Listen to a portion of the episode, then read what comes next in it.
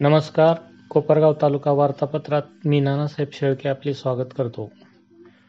कोपरगाव तालुक्यातील एकोणतीस ग्रामपंचायतींच्या निवडणुका जाहीर झाल्या असून दोनशे एकोणऐंशी जागांसाठी सहाशे अकरा उमेदवार रिंगणात आहेत.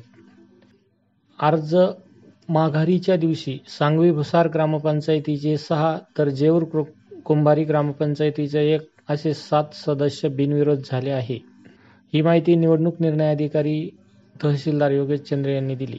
ग्रामपंचायत निवडणूक अर्ज माघारीच्या अंतिम दिवशी जेऊर कुंभारी येथील वार्ड नंबर तीन मधील अनुसूचित जमाती महिला राखीवमधून सुवर्णा सतीश पवार सांगवी भुसार वार्ड एक नंब वार्ड नंबर एक मधून अनुसूचित जमाती दीपक नामदेव माळी अनुसूचित जमाती महिला राखीवमधून सुनंदा भास्कर माळी नागरिकांचा मागास प्रवर्ग महिला राखीवमधून वंदना नानासाहेब शिंदे वार्ड नंबर दोन मधून अनुसूचित जाती महिला राखीवमधून लहानबाई पुंडलिक मेहरखाम वार्ड नंबर तीन मधून सर्वसाधारण जागेतून मोहन अशोक कासार.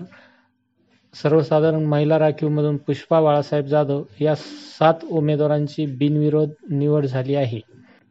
चिन्ह वाटप व अंतिम यादी प्रक्रिया त्यानंतर सुरू करण्यात आली.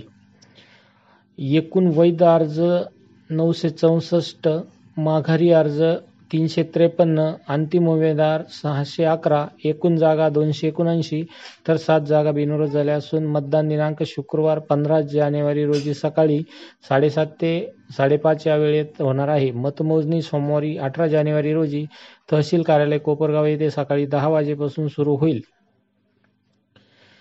शेतकऱ्यांनी उत्पादित केलेल्या मालाला योग्य दर मिळावा या उद्देशातून महाविकास आघाडी सरकारने शासकीय दराने शासनाने मका खरेदी करण्याचा निर्णय घेऊन कृषी उत्पन्न बाजार समितीच्या माध्यमातून मका खरेदी केंद्र सुरू केले होते.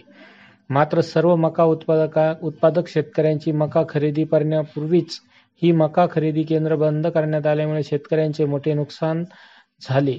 ही मका खरेदी केंद्र पुन्हा सुरू करावे असे साकडे आमदार आशुतोष काळे यांनी अन्न व नागरी पुरवठा मंत्री छगन भुजबळ यांना घातले आहे. कोपरगाव नगर परिषदेच्या वतीने माझी सुंदर अभियानातील जल घटकांतर्गत शहर व शहराच्या परिसरातील जलस्रोतांची स्वच्छता अभियानांतर्गत गोदावरी नदीचे पात्र स्वच्छ करण्यात आले. तर कचेश्वर व शुक्लेश्वर घाट येथे स्वच्छता मोहीम राबवून नदी पात्रातील व परिसरातील साफसफाई करण्यात आली. या स्वच्छता मोहिमेमध्ये नदीपात्रातील तीन ट्रॅक्टर कचरा गोळा करून घनकचरा व्यवस्थापन प्रकल्पाकडे पाठवण्यात आला. शहरातील आयेशा कॉलनीत पोलीस निरीक्षक हर्षवर्धन गवळी यांनी टाकलेल्या धाडीत चौदा जर्सी गायी तर दोन गावरान गायी असा सोळा गायी व त्यांची सुरू असलेली कत्तल त्यांचे गोमॉस असा दोन लाख छत्तीस हजार पाचशे रुपयांचा ऐवज जप्त केला आहे.